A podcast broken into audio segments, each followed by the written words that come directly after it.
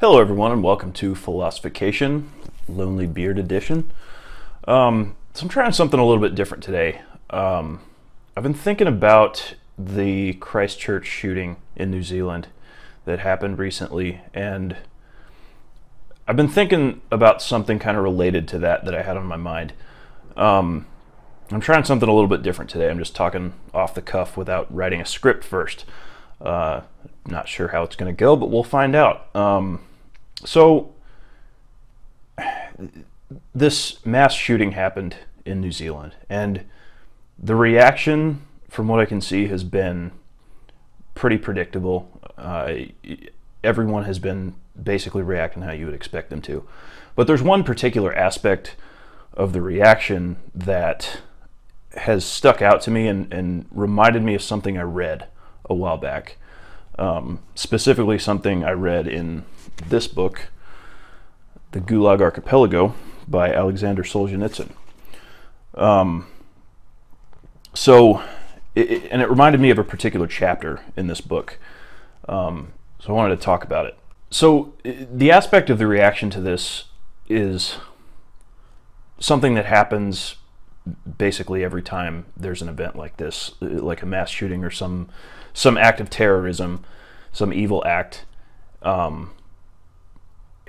And among all the other things that happen with people reacting to this, one thing that people tend to do is to dehumanize the terrorist or the shooter or whoever it was. And based on what I read a while back in the Gulag Archipelago, I think that's a mistake to do. You'll hear people saying things like, this guy was a monster, he was... people will use dehumanizing language to talk about the shooter. And I think what they're trying to do is to distance humanity from this evil act. We're trying to distance ourselves. We're trying to say that the terrorist was not what we are. The terrorist was something other than human. He was psycho, or he was ideologically possessed to the point where he did something that average humans are just completely incapable of doing. People generally speaking aren't capable of acts on that level of evil. And we use this language, monster or psychopath, things like that. And those things are true. I'm not saying they're not true. But when we talk about these terrorists in those terms, I think what people are trying to do is distance the rest of humanity from that. And this will make more sense when I get to this, reading this chapter. But I don't say any of this out of concern for the shooter. Obviously what he did was evil, and I would like to distance myself from that too. But I say this because I think when we talk this way, when we use this kind of language, we run the risk of ignoring our own capacity for evil. We are trying to pretend that it's not there. So I'll bring this back around. This will make more sense once I get into this chapter. But I thought what I would do is to illustrate this is just start reading. This is the Gulag Archipelago, Part 1, Chapter 4. It's called The Blue Caps. So I thought, it's not a terribly long chapter, so I thought I would just start reading it and react to it as we go. So I have read this book a while back. It's been a while, but I haven't read it recently, other than skimming this chapter really quick before I started recording here. But so I'm going to be reading this with sort of fresh eyes, kind of commenting on it as I read for the first time in a while. So here we go. Chapter 4, The Blue Caps. Throughout the grinding of our souls in the gears of the great nighttime institution, when our souls are pulverized and our flesh hangs down in tatters like a beggar's rags, we suffer too much and are too immersed in our own pain to rivet with penetrating and far-seeing gaze those pale night executioners who torture us. A surfeit of inner grief floods our eyes. Otherwise, what historians of our torturers we would be. For it is certain that they will never describe themselves as they actually are. But alas, every former prisoner remembers his own interrogation in detail, how they squeezed him, and what foulness they squeezed out of him. But often he does not even remember their names, let alone think about them as human beings. So it is with me. I can recall much more, and much more that's interesting, about any one of my cellmates than I can about Captain of State Security Yezhov, with whom I spent no little time face to face, the two of us alone in his office. So right away in the first paragraph, he's talking about how Gulag prisoners generally don't think about their torturers as human beings. It doesn't even, that's not a way that they think about them. They're just monsters, which is understandable for people to feel that way. But that'll be an important point to come back to later. There is one thing, however, which remains with us all as an accurate, generalized recollection. Foul rot, a space totally infected with putrefaction, and even when, decades later, we are long past fits of anger or outrage in our own quieted hearts, we retain this firm impression of low, malicious, impious, and possibly muddled people. There's an interesting story about Alexander II, the Tsar surrounded by revolutionaries, who were to make 7 attempts on his life. He once visited the House of Preliminary Detention on Shpalernaya, the uncle of the Big House. Russian pronunciations, not terribly good at them. He once visited the House of Preliminary Detention on Shpalernaya, the uncle of the Big House, where he ordered them to lock him up in solitary confinement cell number 227. He stayed in it for more than an hour, attempting thereby to sense the state of mind of those he had imprisoned there. One cannot but admit that for a monarch this was evidence of moral aspiration, to feel the need and make the effort to take a spiritual view of the matter. But it is impossible to picture any of our interrogators, right up to Abakumov and Beria, wanting to slip into a prisoner's skin even for 1 hour, or feeling compelled to sit and meditate in solitary confinement. Their branch of service does not require them to be educated people of broad culture and broad views, and they are not. Their branch of service does not require them to think logically, and they do not. Their branch of service requires only that they carry out orders exactly and be impervious to suffering, and that is what they do and what they are. We who have passed through their hands feel suffocated when we think of that legion, which is stripped bare of universal human ideals. Although others might not be aware of it, it was clear to the interrogators at least that the cases were fabricated. Except at staff conferences, they could not seriously say to one another or to themselves that they were exposing criminals. Nonetheless, they kept right on producing depositions page after page to make sure that we rotted. So the essence of it all turns out to be the credo of the Blatnye, the underworld of Russian thieves. You today, me tomorrow. They understood that the cases were fabricated, yet they kept on working year after year. How could they? Either they forced themselves not to think, and this in itself means the ruin of a human being, and simply accept that this was the way it had to be, and that the person who gave them their orders was always right. But didn't the Nazis too, it comes to mind, argue that same way? Or else it was a matter of the progressive doctrine, the granite ideology.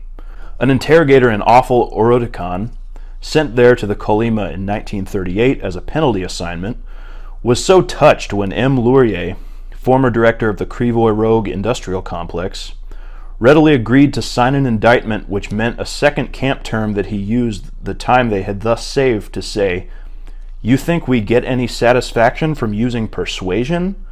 We have to do what the party demands of us. You are an old party member. Tell me what would you do in my place?"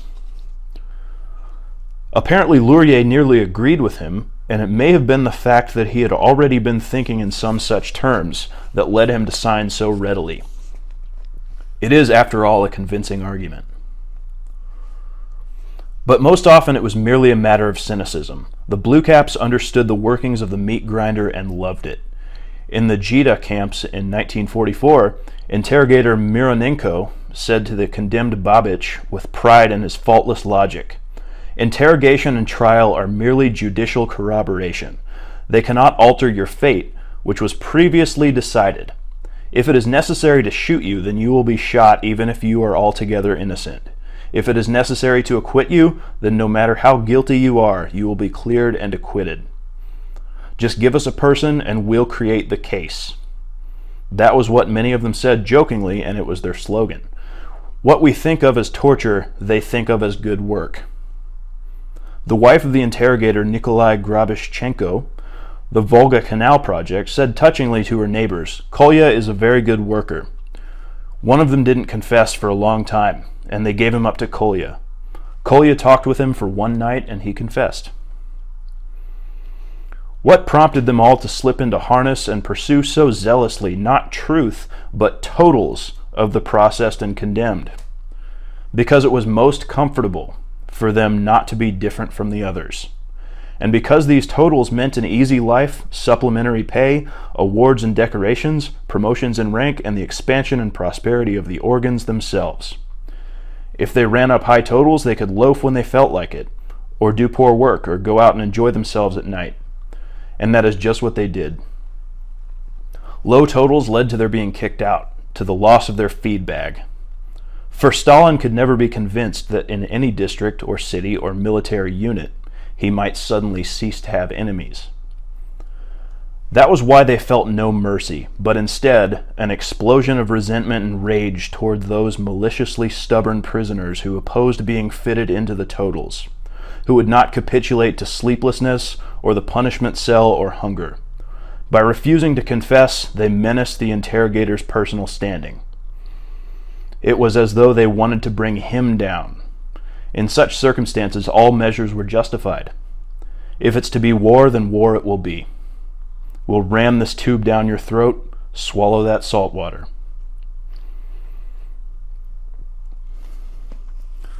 So he's talking here about the members of the Gulag system, the Blue Caps as he calls them, how they're not pursuing truth in these interrogations and trials. They're pursuing quotas for how many people they have to convict. So we might ask the question as we're reading this, what kind of a person could do something like that?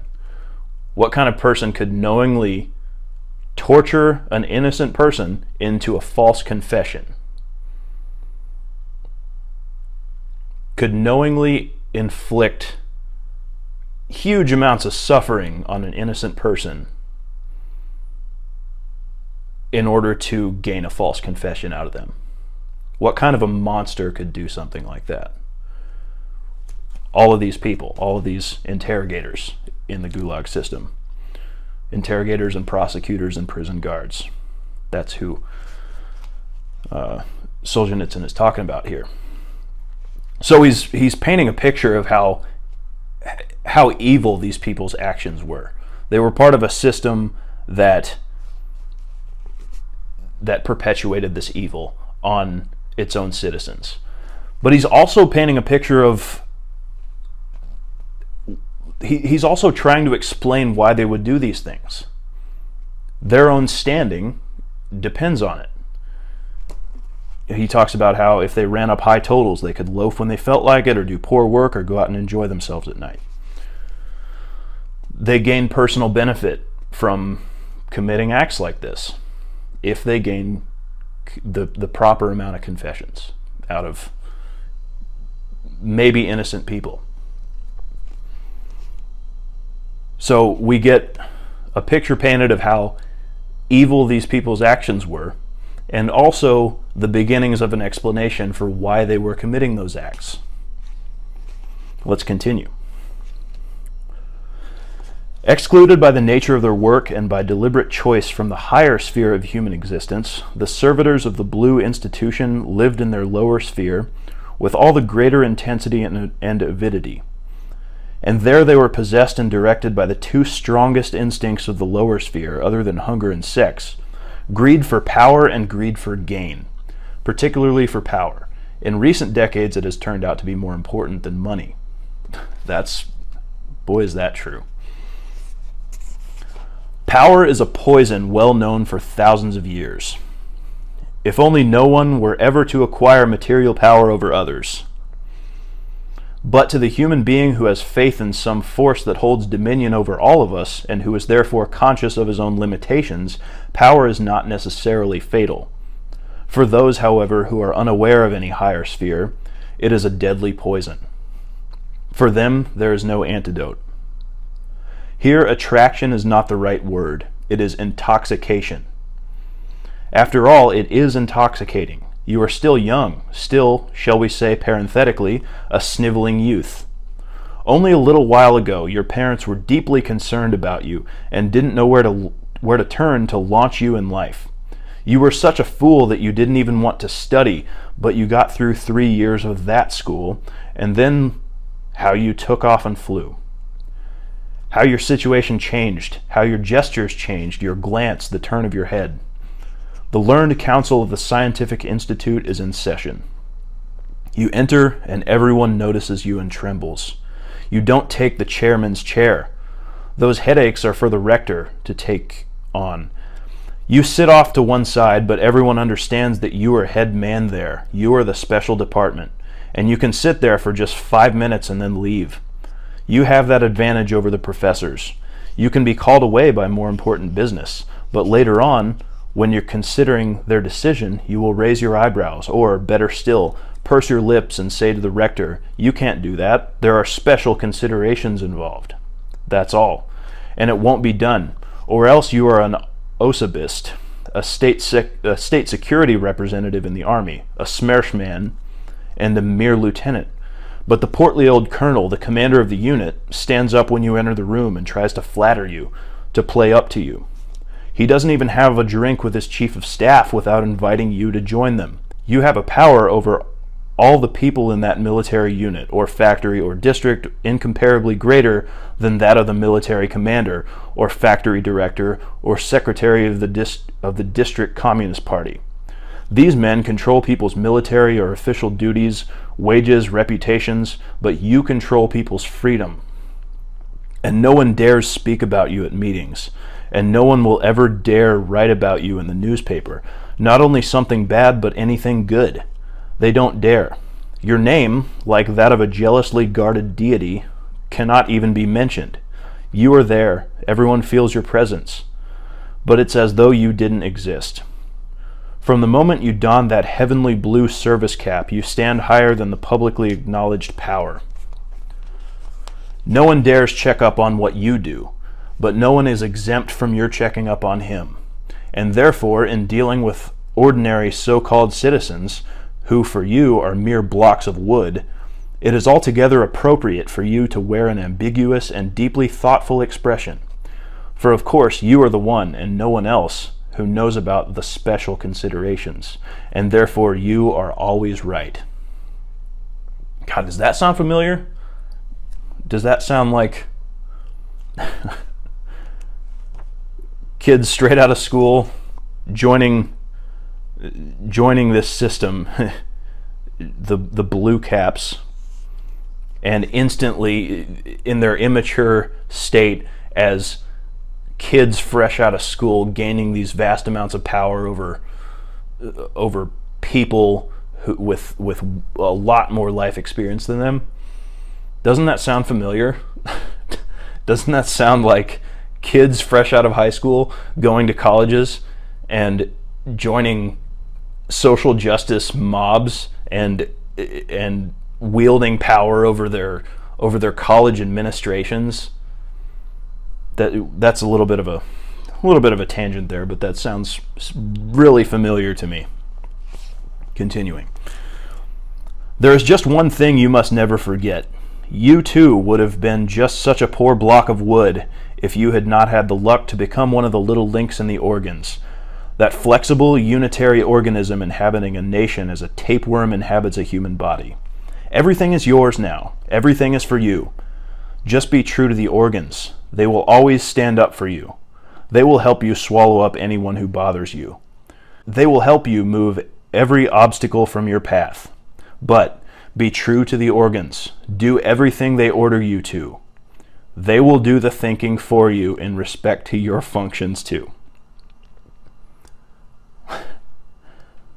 So all you have to do to maintain your power is don't fucking step out of line. Let the system think for you. Don't step out of line, or you will quickly become one of those people that you have just been wielding power over.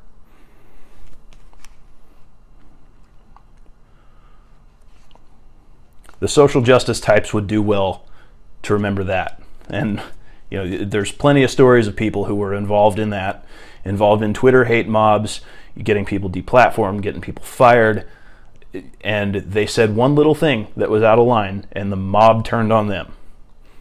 So let social justice think for you, but don't step out of line. You can maintain your position of power, your membership in this mob that wields power over the rest of the normal people, the people that aren't in your system, that aren't in your club.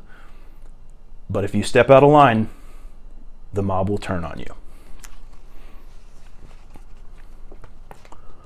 The duties of an interrogator require work, of course. You have to come in during the day, at night, sit for hours and hours, but not split your skull over proof, quote unquote. Let the prisoner's head ache over that. And you don't have to worry whether the prisoner is guilty or not, but simply do what the organs require, and everything will be all right. It will be up to you to make the interrogation periods pass as pleasurably as possible, and not to get overly fatigued. And it would be nice to get some good out of it, at least to amuse yourself. You have been sitting a long time, and all of a sudden a new method of persuasion occurs to you. Eureka! So you call up your friends on the phone and you go around to other offices and tell them about it. What a laugh! Who shall we try it on, boys? It's really pretty monotonous to keep doing the same thing all the time. Those trembling hands, those imploring eyes, that cowardly submissiveness, they are really a bore. If you could just get one of them to resist. I love strong opponents. It's such fun to break their backs. And if your opponent is so strong that he refuses to give in, all your methods have failed and you are in a rage, then don't control your fury. It's tremendously satisfying, that outburst. Let your anger have its way. Don't set any bounds to it. Don't hold yourself back. That's when interrogators spit in the open mouth of the accused and shove his face into a full cuspidor. That's the state of mind in which they drag priests around by their long hair, or urinate in a kneeling prisoner's face. After such a storm of fury, you feel yourself a real honest-to-God man.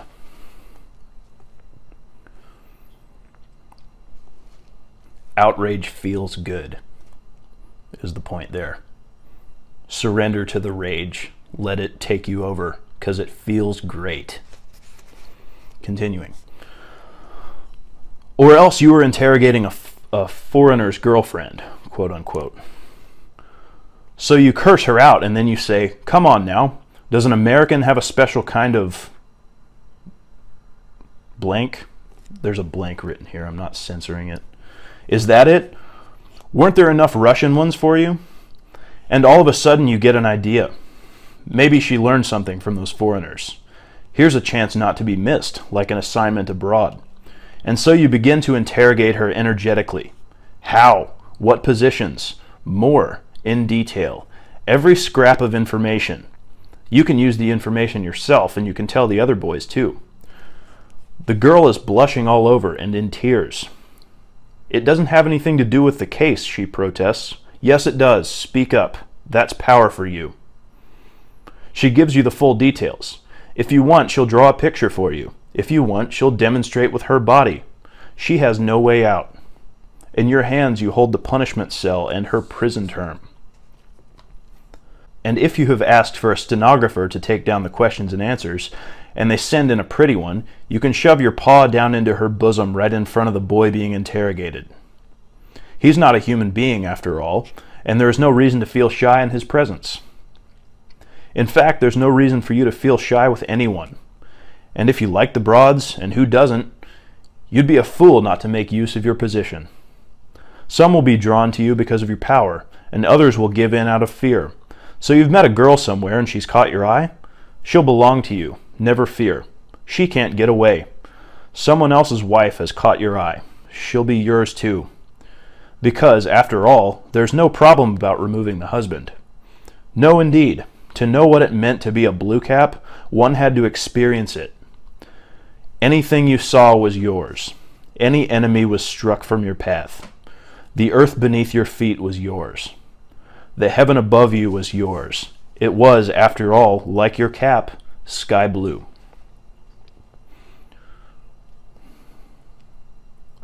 So more painting a picture of the perks of being a blue cap, the perks of being an interrogator.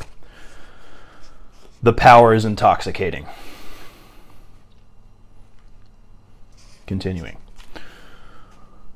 The passion for gain was their universal passion.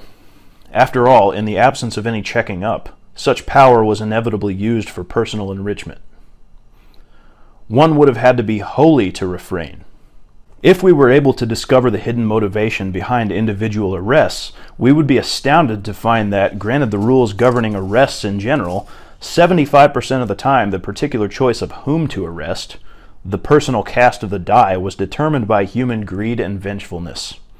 And of that 75%, half were the result of material self-interest on the part of the local NKVD, and of course the prosecutor too, for on this point I do not distinguish between them.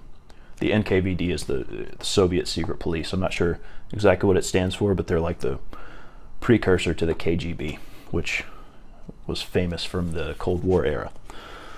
That's what the NKVD is. It's like the Soviet version of the Gestapo.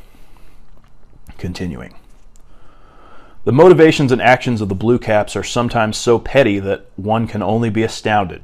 Security officer Senchenko took a map case and dispatch case from an officer he'd arrested and started to use them right in his presence. And by manipulating the documentation, he took a pair of foreign gloves from another prisoner. When the armies were advancing, the blue caps were especially irritated because they got only second pick of the booty. The counterintelligence officer of the 49th Army who arrested me had a yen for my cigarette case, and it wasn't even a cigarette case but a small German army box of a tempting scarlet, however. And because of that piece of shit, he carried out a whole maneuver.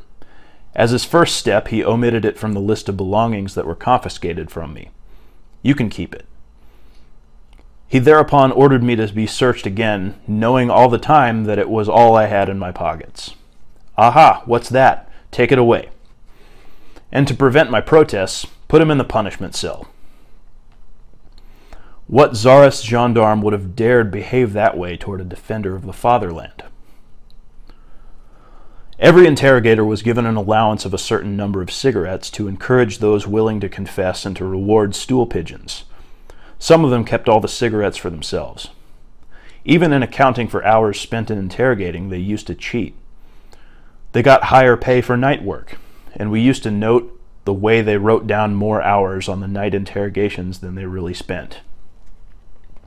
Interrogator Fyodorov stole a wristwatch while searching the apartment of the free person Korzukhin. During the Leningrad blockade, interrogator Nikolai Fyodorovich Kruzhkov told Yelizaveta Viktorovna Strakovich, wife of the prisoner he was interrogating, K.I. Strakovich, "I want a quilt, bring it to me." When she replied, "All our warm things are in the room they've sealed," he went to her apartment and, without breaking the state security seal on the lock, unscrewed the entire doorknob. "That's how the MGB works," he explained gaily. And he went in and began to collect the warm things, shoving some crystal in his pocket at the same time. She herself tried to get whatever she could out of the room, but he stopped her. "That's enough for you," and he kept on raking in the booty. There's no end to such cases. One could issue 1,000 white papers, and beginning in 1918 too. One would need only to question systematically former prisoners and their wives. Maybe there are and were blue caps who never stole anything or appropriated anything for themselves, but I find it impossible to imagine one. I simply do not understand. Given the blue caps' philosophy of life, what was there to restrain them if they liked some particular thing? Way back at the beginning of the 30s, when all of us were marching around in the German uniforms of the Red Youth Front and were building the first five-year plan, they were spending their evenings in salons like the one in the apartment of Concordia Iose, behaving like members of the nobility or Westerners, and their lady friends were showing off their foreign clothes. Where were they getting those clothes? So more evil acts on the part of the NKVD, on part of the Blue Caps. Not only do they torture innocent people, gain false confessions out of innocent people, convict innocent people, they steal from them in the process too. So, evil monsters, right? They're not people like the rest of us. They're subhuman. They're something else. They're not what we are. Well, Solzhenitsyn is about to tell us, not so fast. As the folk saying goes, if you speak for the wolf, speak against him as well. Where did this wolf tribe appear from among our people? Does it really stem from our own roots, our own blood? It is our own. And just so we don't go around flaunting too proudly the white mantle of the just, let everyone ask himself, if my life had turned out differently, might I myself not have become just such an executioner? It is a dreadful question if one really answers it honestly.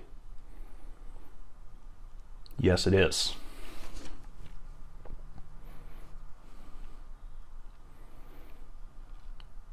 So now he's telling us, don't be too quick to judge those people, because you might have been one of those people if things had just turned out a little bit differently in your life. He's saying, don't ignore our own capacity to do things like this, because they're not something other than human. They are human like us, and humans have the capacity to do evil. I remember my third year at the university in the fall of 1938. We young men of the Komsomol were summoned before the district Komsomol committee not once but twice. Scarcely bothering to ask our consent, they shoved an application form at us. You've had enough physics, mathematics, and chemistry. It's more important to your country for you to enter the NKVD school. That's the way it always is. It isn't just some person who needs you. It is always your motherland. And it is always some official or other who speaks on behalf of your motherland and who knows what she needs.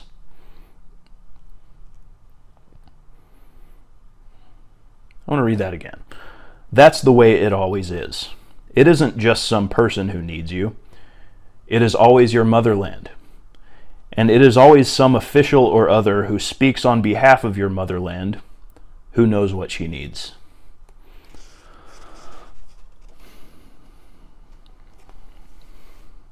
So it's not just that a person who needs you to do something, it's that the ideal of your communist government needs you. And it just so happens that this guy who's talking to you right now knows the will of your government and knows exactly what your government needs. 1 year before, the district committee had conducted a drive among us to recruit candidates for the Air Force schools. We avoided getting involved that time too, because we didn't want to leave the university, but we didn't sidestep recruitment then as stubbornly as we did this time. 25 years later, we could think, well, yes, we understood the sort of arrests that were being made at the time, and the fact that they were torturing people in prisons, and the slime they were trying to drag us into. But it isn't true. After all, the Black Marias were going through the streets at night, and we were the same young people who were parading with banners during the day. How could we know anything about those arrests, and why should we think about them? All the provincial leaders had been removed, but as far as we were concerned, it didn't matter. 2 or 3 professors had been arrested, but after all, they hadn't been our dancing partners, and it might even be easier to pass our exams as a result. 20-year-olds, we marched in the ranks of those born the year the revolution took place. And because we were the same age as the revolution, the brightest of futures lay ahead. So he's saying that he was recruited. Solzhenitsyn is saying he was recruited by the NKVD, but chose not to go. And right here he says, he could look back 25 years later and say in hindsight, yeah, I totally knew about the evil things they were doing. But he tells us right here in this paragraph that he would be deceiving himself if he thought that. In other words, the fact that the NKVD was doing evil things is not the reason he chose not to go. He chose not to go because he wanted to stay in university. That's all it was.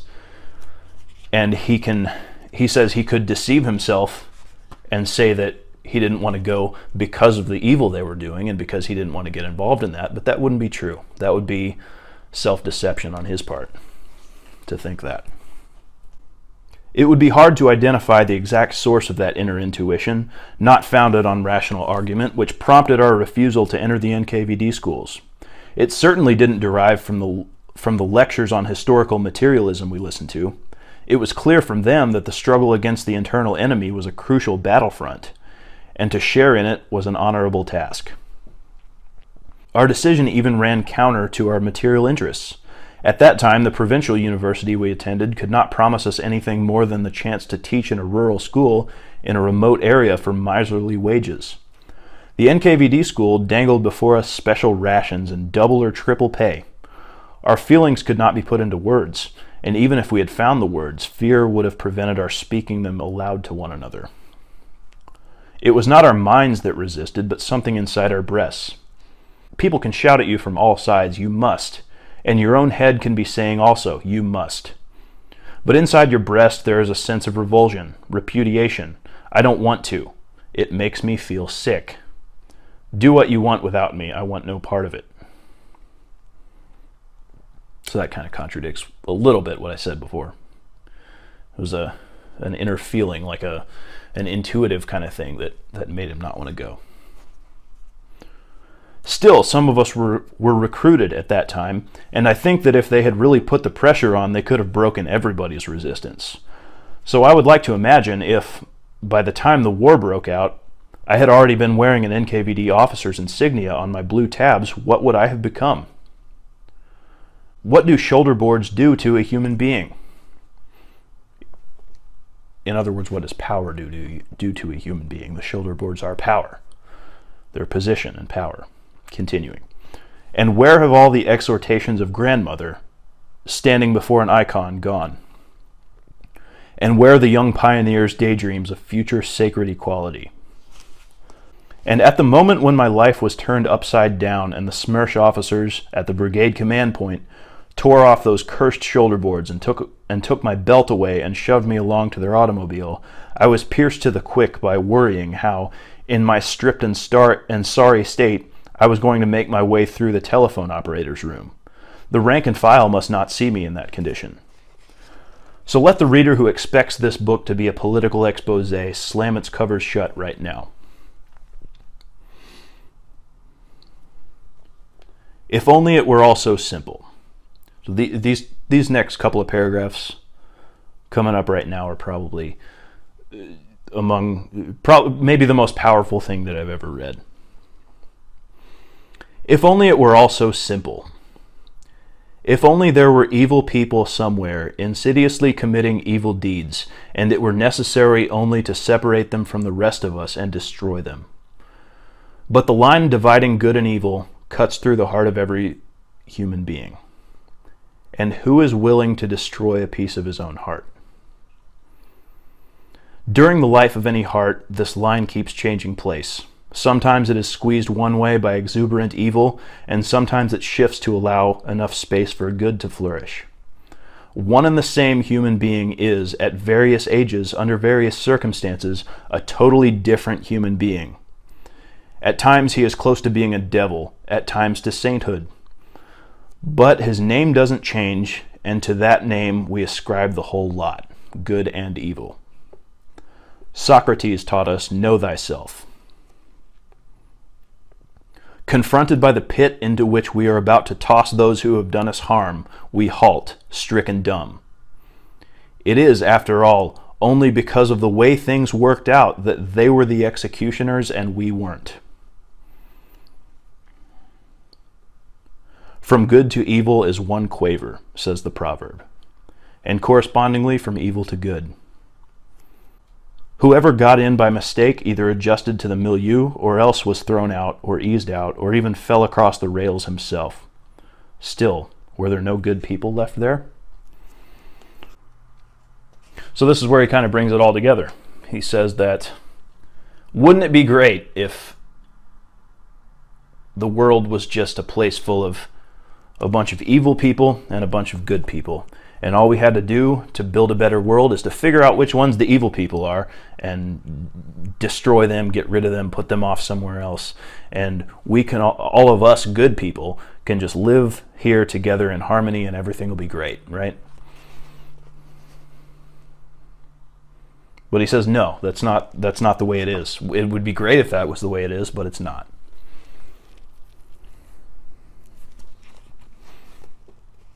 Because the line dividing good and evil cuts through the heart of every human being.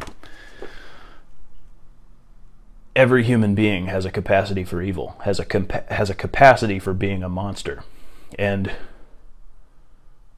to bring it back to the Christchurch shooting, or to any mass shooting or act of terrorism, really, when we try to pretend that that shooter or that terrorist isn't one of us, they're not.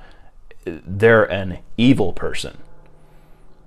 We are good people, and we need to demonize the evil people and destroy them. And what he did was evil and deserves to be punished.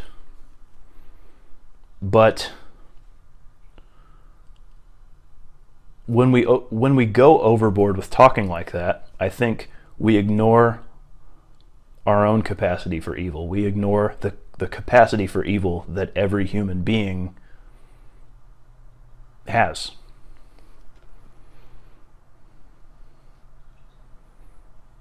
I'm sure when that shooter, or when any mass shooter or terrorist, I'm sure when they were a little kid, they probably never thought that they would be capable of doing something like that.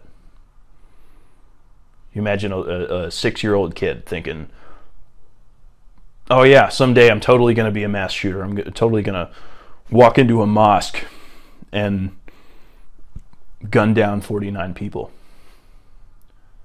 Nobody would think that when they're 6 years old.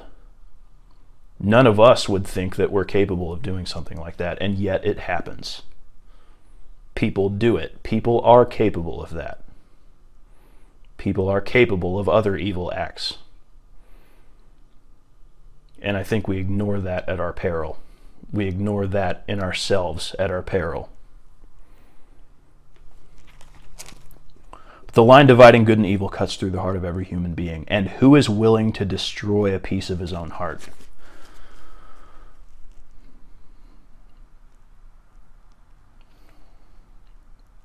I think that's why we want to ignore our own capacity for evil. If we have to if the evil people are the people that have to be destroyed, then in order to admit that we ourselves have a capacity for evil, we would have to destroy a piece of ourselves. We would have to destroy the evil part of ourselves. And that would be painful. So who wants to do it? Who is willing to destroy a piece of his own heart? Even if it needs to go, even if it's that evil part that needs to go, who is willing to destroy that? And because we aren't willing to destroy it, we would rather not admit that it's there.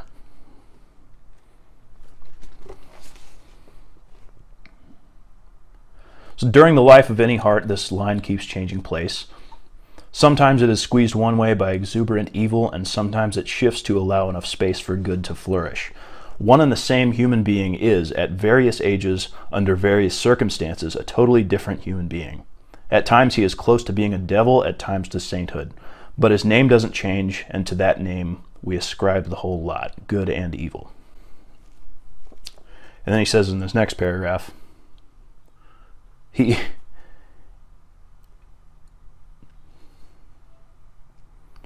cautions us to not be so quick to, those of us who are in the position of destroying or wanting to destroy the evil people in the world,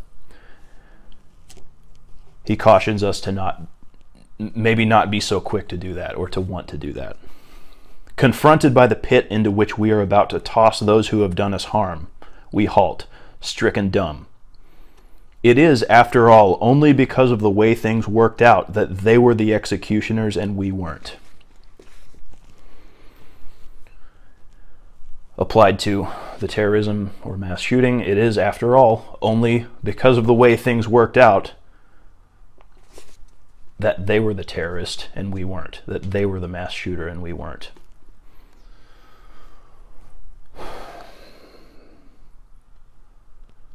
This is a really heavy thing to think about, to think that we might be capable of something like that. But that shooter probably, you know, before he became possessed by that ideology that prompted him to do that shooting, he probably didn't think he was capable of something like that either.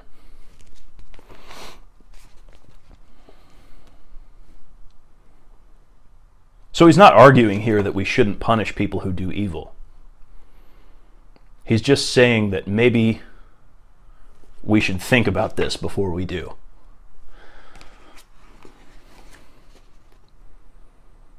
So I'm just going to read these couple of paragraphs again because before I finish this chapter, because these couple of paragraphs are really important, I think. If only it were all so simple.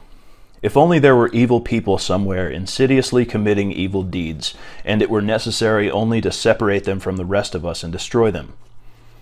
But the line dividing good and evil cuts through the heart of every human being. And who is willing to destroy a piece of his own heart? During the life of any heart, this line keeps changing place. Sometimes it is squeezed one way by exuberant evil, and sometimes it shifts to allow enough space for good to flourish.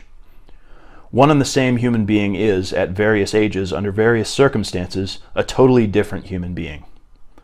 At times he is close to being a devil, at times to sainthood. But his name doesn't change, and to that name we ascribe the whole lot, good and evil. Socrates taught us, know thyself. Confronted by the pit into which we are about to toss those who have done us harm, we halt, stricken dumb. It is, after all, only because of the way things worked out that they were the executioners and we weren't. From good to evil is one quaver, says the proverb, and correspondingly from evil to good. Whoever got in by mistake either adjusted to the milieu or else was thrown out or eased out or even fell across the rails himself. Still, were there no good people left there?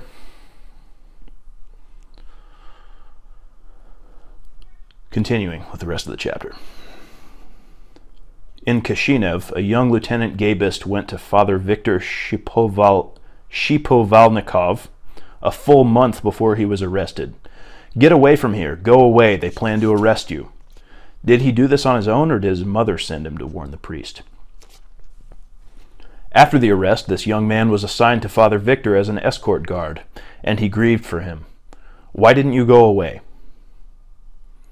When the interrogator Goldman gave Vera Korneyeva the 206 form on non-disclosure to sign, she began to catch on to her rights, and then she began to go into the case in detail, involving, as it did, all 17 members of their religious group. Goldman raged, but he had to let her study the file. In order not to be bored waiting for her, he left her to a large office where half a dozen employees were sitting, and left her there. At first she read quietly, but then a conversation began, perhaps because the others were bored, and Vera launched aloud into a real religious sermon. One would have had to know her to appreciate this to the full. She was a luminous person, with a lively mind and a gift of eloquence, even though in freedom she had been no more than a lathe operator, a stable girl, and a housewife. They listened to her impressively, now and then asking questions in order to clarify something or other. It was catching them from an unexpected side of things. People came in from other offices, and the room filled up. Even though they were only typists, stenographers, file clerks, and not interrogators, in 1946 this was still their milieu, the organs. It is impossible to reconstruct her monologue. She managed to work in all sorts of things, including the question of traitors of the motherland. Why were there no traitors in the 1812 War of the Fatherland, when there was still serfdom? It would have been natural to have traitors then, but mostly she spoke about religious faith and religious believers. Formerly, she declared, unbridled passions were the basis for everything. Steal the stolen goods, and in that state of affairs, religious believers were naturally a hindrance to you. But now, when you want to build and prosper in this world, why do you persecute your best citizens? They represent your most precious material. After all, believers don't need to be watched, they do not steal, and they do not shirk. Do you think you can build a just society on a foundation of self-serving and envious people? Everything in the country is falling apart. Why do you spit in the hearts of your best people? Separate church and state properly, and do not touch the church. You will not lose a thing thereby. Are you materialists? In that case, put your faith in education, in the possibility that it will, as they say, disperse religious faith. But why arrest people? At this point, Goldman came in and started to interrupt rudely, but everyone shouted at him, "Oh, shut up, keep quiet. Go ahead, woman, talk." And how should they have addressed her? Citizeness? Comrade? Those forms of address were forbidden, and these people were bound by the conventions of Soviet life. But woman, that was how Christ had spoken, and you couldn't go wrong there. And Vera continued in the presence of her interrogator. So there in the MGB office, those people listened to Korneyeva. And why did the words of an insignificant prisoner touch them so near the quick? And why is it that for nearly 200 years the security forces have hung on to the color of the heavens? That was what they wore in the Lermontov's lifetime. And you, blue uniforms. Then came blue service caps, blue shoulder boards, blue tabs, and then they were ordered to make themselves less conspicuous, and the blue brims were hidden from the gratitude of the people, and everything blue on heads and shoulders was made narrower, until what was left was piping, narrow rims, but still blue. Is this only a masquerade? Or is it that even blackness must, every so often, however rarely, partake of the heavens? It would be beautiful to think so. But when one learns, for example, the nature of Yagoda's striving toward the sacred, an eyewitness from the group around Gorky, who was close to Yagoda at the time, reports that in the vestibule of the bathhouse on Yagoda's estate near Moscow, icons were placed so that Yagoda and his comrades, after undressing, could use them as targets for revolver practice before going in to take their baths. Just how are we to understand that? As the act of an evildoer? What sort of behavior is it? Do such people really exist? We would prefer to say that such people cannot exist, that there aren't any. It is permissible to portray evildoers in a story for children so as to keep the picture simple.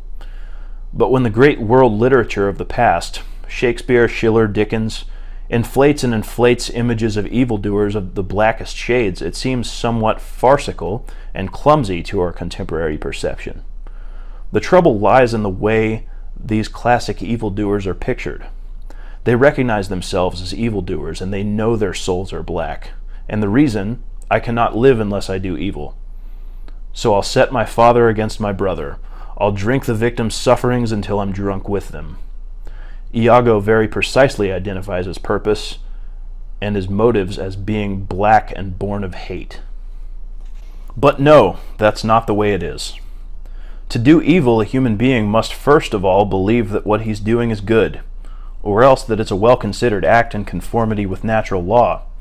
Fortunately, it is in the nature of the human being to seek a justification for his actions. Macbeth's self-justifications were feeble, and his conscience devoured him. Yes, even Iago was a little lamb too. The imagination and the spiritual strength of Shakespeare's evildoers stopped short at a dozen corpses, because they had no ideology.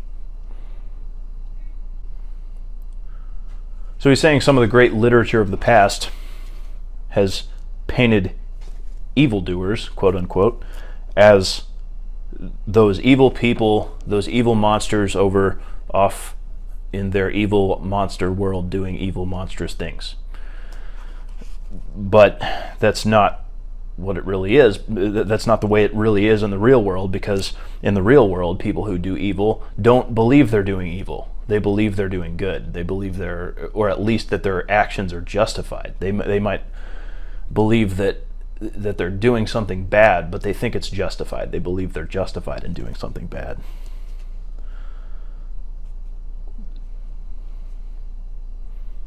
It is in the nature of the human being to seek a justification for his actions.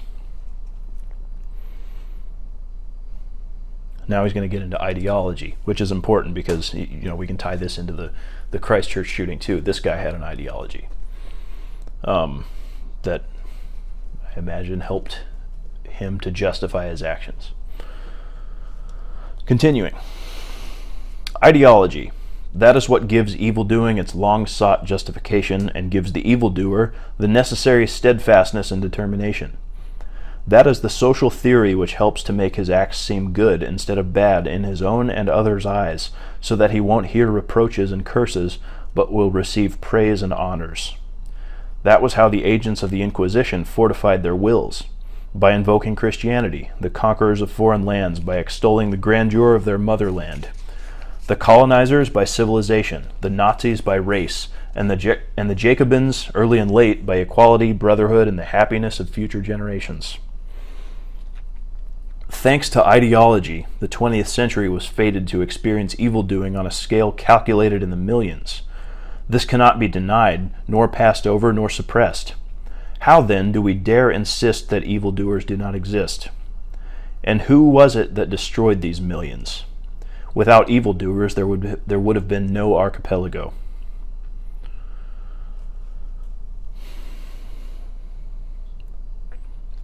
So ideology gives evildoers the most powerful justification they could ask for. It lets them believe that they're doing something good, that they're acting in accordance with making things the way they should be.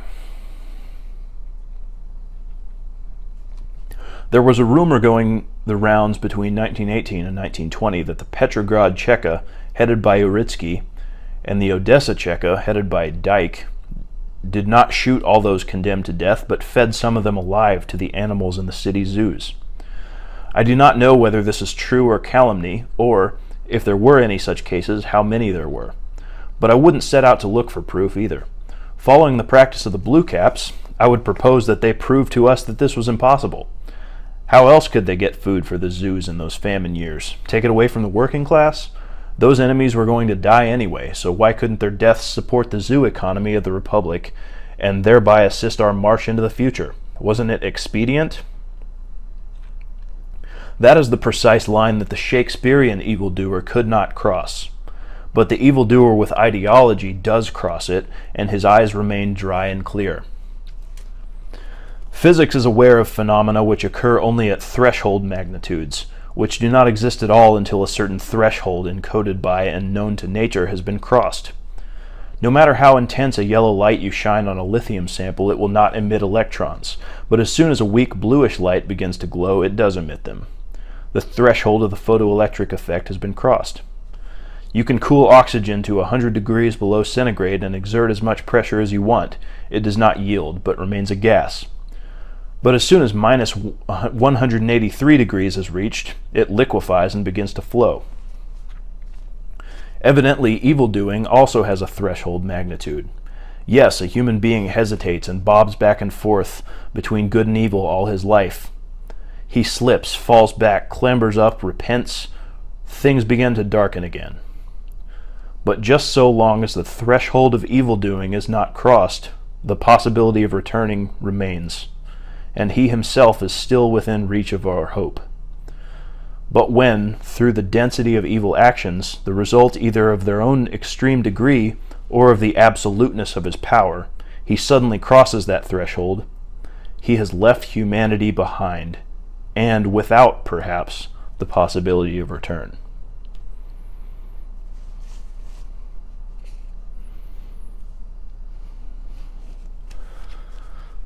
So every human being has a threshold beyond which they will be willing to commit evil.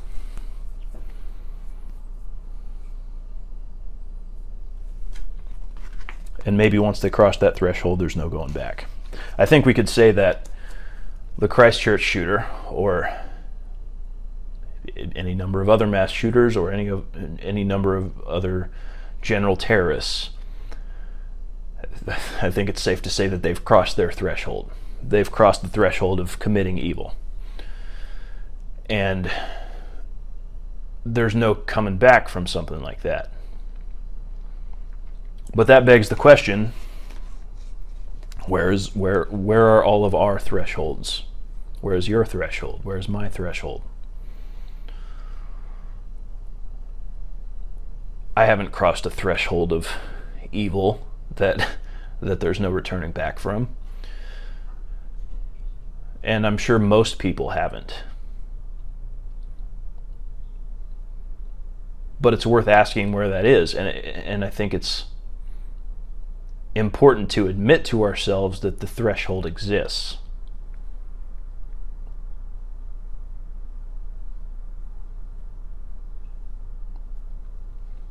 Again, I think that's something that we ignore at our peril.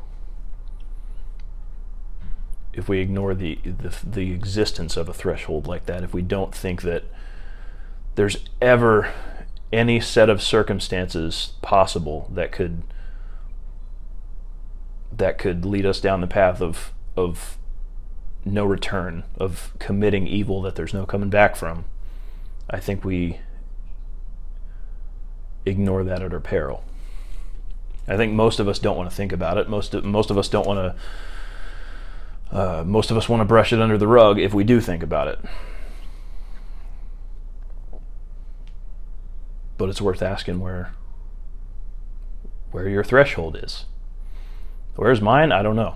I've had a pretty good life. I've never been led down a path of a set of circumstances that would lead me to commit truly evil acts. So where's the threshold? I don't know. I don't know where anyone's threshold is. But what Solzhenitsyn is telling us here is that there is a threshold.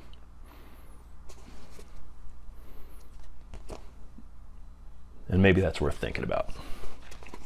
Anyway, we're almost done. Just a couple of pages left. So, continuing. From the most ancient times, justice has been a two-part concept. Virtue triumphs and vice is punished. We have been fortunate enough to live to a time when virtue, though it does not triumph, is nonetheless not always tormented by attack dogs. Beaten down, sickly, virtue has now been allowed to enter in all its tatters and sit in the corner as long as it doesn't raise its voice. However, no one dares say a word about vice. Yes, they did mock virtue, but there was no vice in that. Yes, so and so many millions did get mowed down, but no one was to blame for it. And if someone pipes up, what about those who? The answer comes from all sides, reproachfully and amicably at first. What are you talking about, comrade? Why open old wounds? Then they go after you with an oaken club. Shut up. Haven't you had enough yet? You think you've been rehabilitated? In that same period, by 1966, 86,000 Nazi criminals had been convicted in West Germany. And still we choke with anger here. We do not hesitate to devote to the subject page after newspaper page and hour after hour of radio time. We even stay after work to attend protest meetings and vote. Too few. 86,000 are too few, and 20 years is too little. It must go on and on. And during the same period, in our own country, according to the reports of the Military Collegium of the Supreme Court, about 10 men had been convicted. What takes place beyond the Oder and the Rhine gets us all worked up. What goes on in the environs of Moscow and behind the green fences near Sochi, or the fact that the murderers of our husbands and fathers ride through our streets and we make a way for them as they pass, doesn't get us worked up, doesn't touch us. That would be digging up the past. Meanwhile, if we translate 86,000 West Germans into our own terms, on the basis of comparative population figures, it would become 1/4 of a million. But in a quarter century, we have not tracked down anyone. We have not brought anyone to a trial. It is their wounds we are afraid to reopen, and as a symbol of them all, the smug and stupid Molotov lives on at Granovsky number 3, a man who has learned nothing at all, even now, though he is saturated with our blood and nobly crosses the sidewalk to seat himself in his long, wide automobile. Here is a riddle not for us contemporaries to figure out. Why is Germany allowed to punish its evildoers and Russia is not? What kind of disastrous path lies ahead of us if we do not have the chance to purge ourselves of that putrefaction rotting inside our body? What then can Russia teach the world?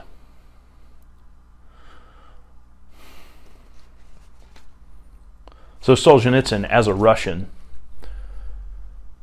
is asking Russia to be a little bit introspective. He's asking his own system, his own government, his own country to be a little introspective. He's asking, why is it that we can endlessly and relentlessly criticize the evildoers of Nazi Germany while ignoring our own evildoers, the evildoers in our own camp?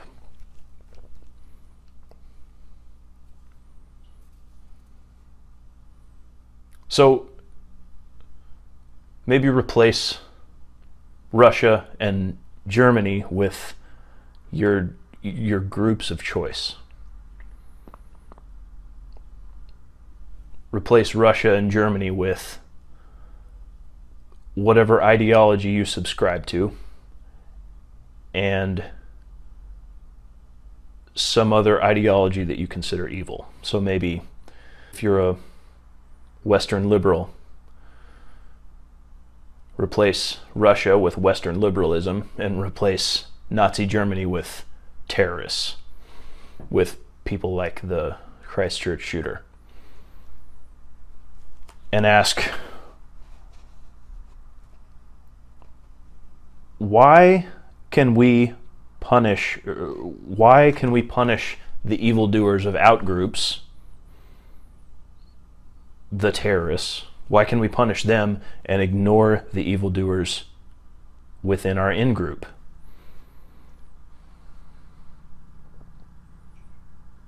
And is it reasonable to think that there are no evildoers in our in-group? Is it reasonable to think that everyone in the group that we happen to be a part of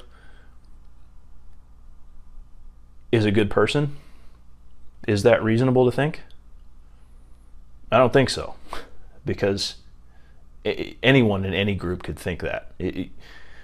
Looking at your own group from the inside, of course you would naturally think that those are the good people. And because we think that the people in our own in-group are the good people, and we don't want to, we want to ignore our own capacity for evil, we want to dehumanize everyone from the other group of this person that just committed an evil act. We want to pretend that they're not human like us. We want to pretend that we don't have the same capacity. And so we relentlessly rail against the evildoers of that group while we ignore the evildoers of our own group. We ignore the evildoers of our own group and also the capacity for evil of our own group.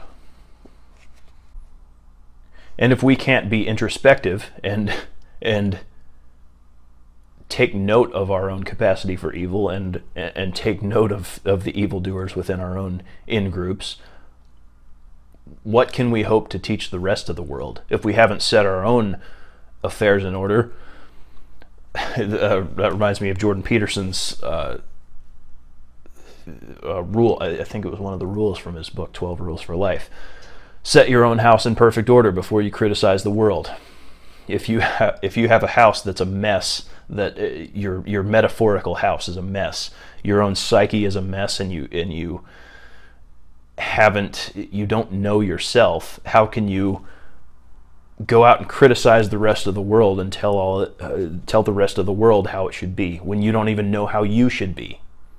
How could I criticize the rest of the world if I don't even know myself that well? If I haven't examined my own capacity for evil, how could I rail against other people's capacity for evil?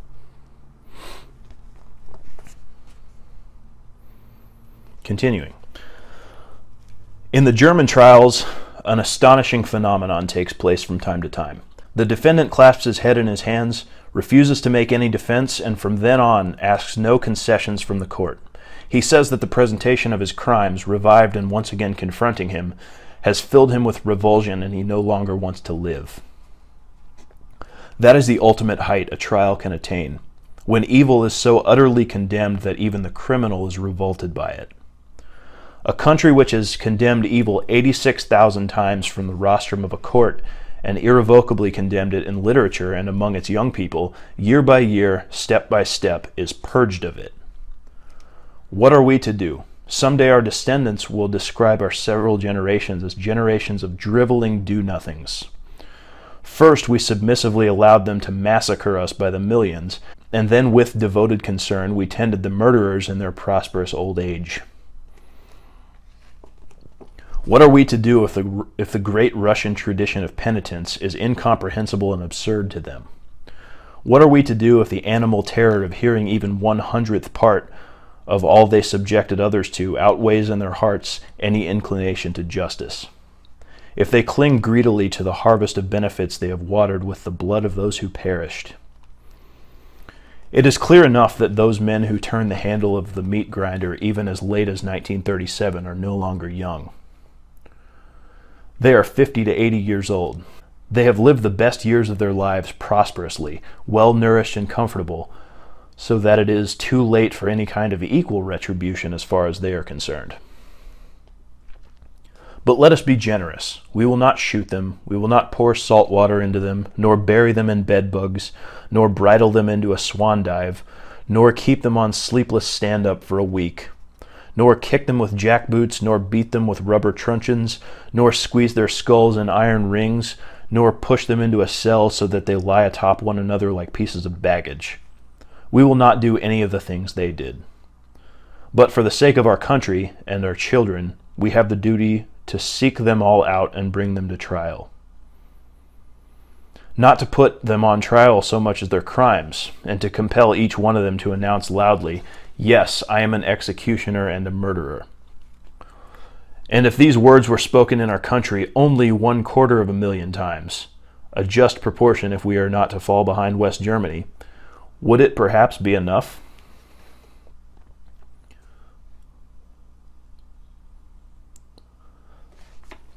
So he seems to be saying there that the ultimate retribution against a person who has committed evil is to get them to drop their facade of justification and admit that they have done evil. Remember, he said before that evildoers don't think they're doing evil. They believe that what they're doing is good, or at least justified. And so the ultimate retribution is to get them to drop that, get them to admit that what they've done was not good or not justified. It is unthinkable in the 20th century to fail to distinguish between what constitutes an abominable atrocity that must be prosecuted and what constitutes that past which ought not to be stirred up. We have to condemn publicly the very idea that some people have the right to repress others. In keeping silent about evil, in burying it so deep within us that no sign of it appears on the surface, we are implanting it, and it will rise up 1,000-fold in the future. When we neither punish nor reproach evildoers, we are not simply protecting their trivial old age. We are thereby ripping the foundations of justice from beneath new generations. It is for this reason, and not because of the weakness of indoctrinational work, that they are growing up indifferent. Young people are acquiring the conviction that foul deeds are never punished on earth, that they always bring prosperity. It is going to be uncomfortable, horrible to live in such a country. And that's the end of the chapter.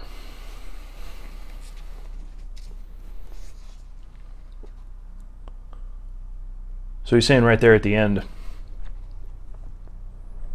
in keeping silent about evil, in burying it so deep within us that no sign of it appears on the surface, we are implanting it, and it will rise up 1,000-fold in the future.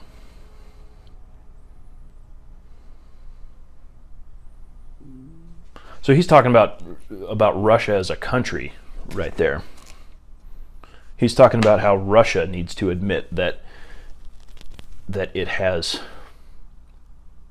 evildoers in its population. Because if it doesn't, its capacity for evil is going to get buried and rise up in the future. So to bring this all back around, you could say that about individuals too. In keeping silent about evil, or about capacity for evil, in burying it so deep within us that no sign of it appears on the surface, we are implanting it, and it will rise up 1,000-fold in the future. So the way we stop that evil from rising up 1,000-fold in the future is not to bury it so deep that we never have to look at it. It's to admit that it's there to ourselves and to think about it.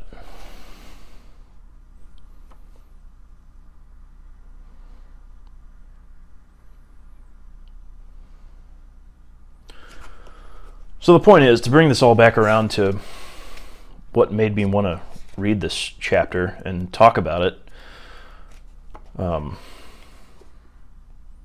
is this dehumanizing language that people tend to use about mass shooters and terrorists. And I don't say that out of any concern for the shooter. I say it out of concern for the possibility that to dehumanize the shooter and make him something other than what we are burying our capacity for evil so deep within us that no sign of it appears on the surface. And we're implanting it where it could rise up 1,000-fold in the future.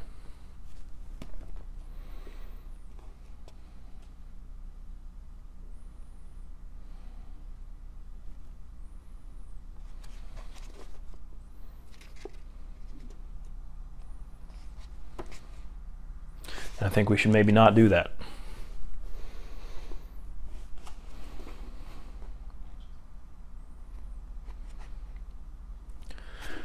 That's about all I have to say about that.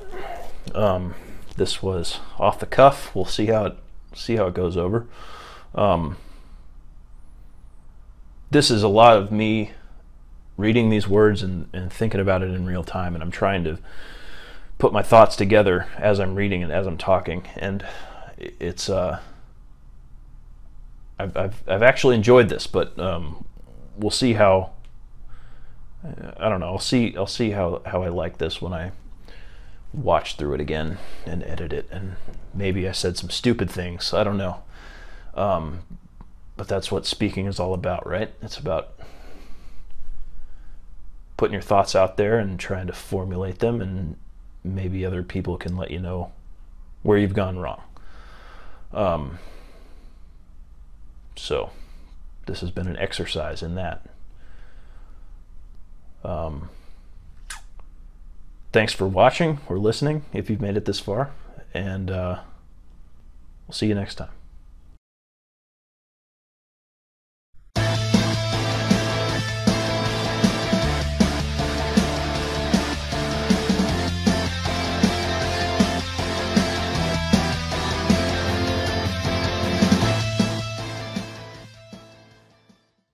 If you like this show, there are many ways you can support it. You can talk about it on your own blog or podcast, you can share it on social media with your friends, or you can leave a rating or review on iTunes, Stitcher, or wherever you happen to listen to it. If you're watching on YouTube, you can subscribe to the channel and hit the thumbs up button if you like this video. Thank you for your support, and we'll see you next time on Philosophication.